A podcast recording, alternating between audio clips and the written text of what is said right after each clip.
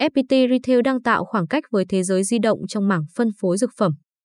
Thị trường dược phẩm gần đây nổi bật với sự tham gia của công ty bán lẻ kỹ thuật số FPT Retail và thế giới di động MVKG. Sự sôi động của thị trường đang tạo ra màu sắc riêng cho các doanh nghiệp tham gia. Chuỗi Long Châu do FPT Retail mua lại và vận hành từ 3 năm trước đã tăng trưởng mạnh mẽ. Theo báo cáo tài chính mới nhất, 9 tháng đầu năm 2021, riêng doanh thu chuỗi nhà thuốc Long Châu của FPT Retail đã là 2.529 tỷ đồng, gấp gần 3 lần cùng kỳ năm ngoái. Lãnh đạo FPT Retail cho biết, kết quả kinh doanh ấn tượng này một phần nhờ đợt dịch COVID-19, nhu cầu thuốc tăng cao và chuỗi Long Châu vẫn được mở cửa xuyên suốt. Đến nay, chuỗi Long Châu đã phát triển lên 308 nhà thuốc, tăng thêm 108 nhà thuốc so với cuối năm ngoái. Với tốc độ này, Long Châu hoàn toàn tự tin sẽ chạm mốc 350 nhà thuốc vào cuối năm 2021. Bên cạnh mở rộng chuỗi nhà thuốc, Long Châu còn xây dựng hệ thống bán hàng online, giao hàng đảm bảo, hệ thống kết nối, chăm sóc chu đáo. Kết quả, chỉ tính thời gian giãn cách phòng chống dịch, chuỗi nhà thuốc Long Châu đã ghi nhận đơn hàng online tăng gấp 10 lần so với trước dịch. Thực tế, mô hình chuỗi đang tạo cho Long Châu nhiều ưu thế. Như lãnh đạo FPT Retail chia sẻ, việc kinh doanh theo chuỗi giúp công ty có lợi thế về nguồn hàng, đàm phán với đối tác để bình ổn giá thuốc và trợ giá đơn hàng. Theo giới quan sát, Long Châu có SKU, lượng đầu thuốc trong kho hàng, nhiều gấp 6 đến 7 lần so với các nhà thuốc khác nên doanh thu trung bình tháng cao hơn các chuỗi khác. Cũng nhờ Long Châu trước khi về tay FPT Retail đã là chuỗi nhà thuốc lâu đời có tiếng, với gần 20 năm hoạt động và giá bán luôn thấp hơn 20% so với thị trường nên FPT Retail có điều kiện thuận lợi để khai phá vùng đất bán lẻ dược phẩm. Lợi thế của một nhà bán lẻ điện tử, điện máy của FPT Retail cũng tạo thuận tiện cho công ty ứng dụng công nghệ vào chuỗi nhà thuốc hay FPT Retail có thể hỗ trợ mặt bằng cho chuỗi Long Châu thông qua việc chuyển đổi một số cửa hàng FPT Shop thành Long Châu. Theo Business Monitor International, BMI, thị trường thuốc kênh OTC, không kê đơn, từ 3 năm trước đã chiếm 30% thị trường thuốc, tương đương 1,6 tỷ đô la Mỹ. Vì thế, dù đối mặt với sự cạnh tranh gay gắt từ các chuỗi nhà thuốc khác và từ khoảng 57.000 nhà thuốc gia đình, chuỗi nhà thuốc Long Châu vẫn có nhiều dư địa tăng trưởng. Thực tế, bán lẻ dược phẩm lâu nay dù có nhiều đối thủ tham gia như Pharmacity, Fano, Guardian, nhưng vẫn chưa có tay chơi nào chiếm lĩnh thị trường. Long Châu định vị là cửa hàng bán thuốc với giá cả phải chăng, tuyên bố đã tìm ra được công thức thành công và đã áp dụng mô hình chuỗi Long Châu tại thành phố Hồ Chí Minh cho các nhà thuốc ở tỉnh. Trong tương lai, khi thời điểm phù hợp, lãnh đạo FPT Retail cho biết sẽ phát triển chuỗi Long Châu tương tự như chuỗi Pharmacity, tức bán thêm mỹ phẩm. Thực phẩm chức năng, thực phẩm dinh dưỡng.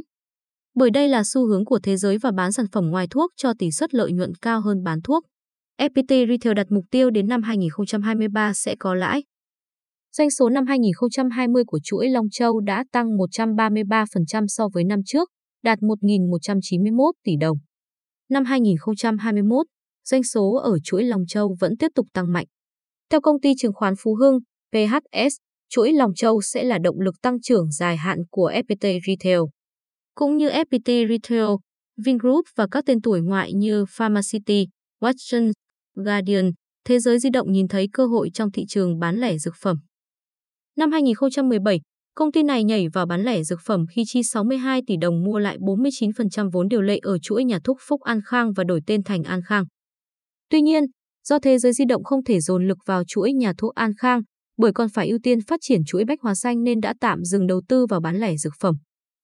Ngoài ra, trong khi FPT Long Châu là công ty con của FPT Retail và hãng này quyết dốc sức cho mảng bán lẻ dược phẩm, thì đối với thế giới di động, chuỗi An Khang chỉ là liên kết và là một bước thử nghiệm.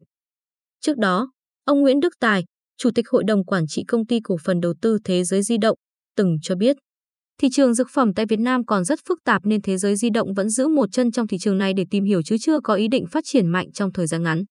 Cho đến năm ngoái, trong khi FPT Retail tăng tốc ở chuỗi Long Châu và bắt đầu thu gặt những kết quả ấn tượng, thì thế giới di động gần như im lìm ở mảng bán lẻ dược phẩm. Chuỗi An Khang vẫn đang thua lỗ khiến thế giới di động lỗ lũy kế từ khi đầu tư vào chuỗi An Khang đến cuối tháng 6 năm 2021 gần 16 tỷ đồng, tức giảm 25% so với số tiền đầu tư ban đầu. Dù vậy, công ty đã chú ý đến mảng bán lẻ dược phẩm hơn khi gia tăng mở nhà thuốc An Khang trong cửa hàng bách hóa xanh diện tích lớn. Cụ thể, Thế giới di động dự tính bố trí diện tích 20 đến 30 m2 cho nhà thuốc trong các cửa hàng bách hóa xanh và ước đạt 100, 150 hóa đơn ngày, với doanh thu từ 200 đến 300 triệu đồng trên tháng. Tính đến cuối tháng 9 năm 2021, An Khang có 119 nhà thuốc hoạt động, tăng thêm đáng kể so với con số 68 nhà thuốc vào cuối năm 2020. Trong đó, trên 80% là nhà thuốc đi cùng mô hình bách hóa xanh. Về kinh doanh, 9 tháng đầu năm 2021, chuỗi nhà thuốc An Khang đã ghi nhận doanh thu tăng trưởng mạnh mẽ, gấp 5 lần so với cùng kỳ năm 2020. Đây là tín hiệu tích cực và hứa hẹn mở ra những chuyển biến mới cho chuỗi nhà thuốc An Khang. Việt Nam được xếp vào nhóm những nước có ngành dược mới nổi. Dân số đang bước vào giai đoạn già hóa với tốc độ già hóa dân số nhanh nhất từ trước đến nay.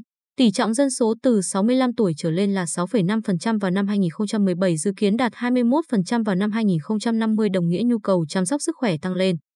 Đây là những yếu tố khiến cuộc đua bán lẻ dược phẩm vẫn hứa hẹn sôi động và quyết liệt.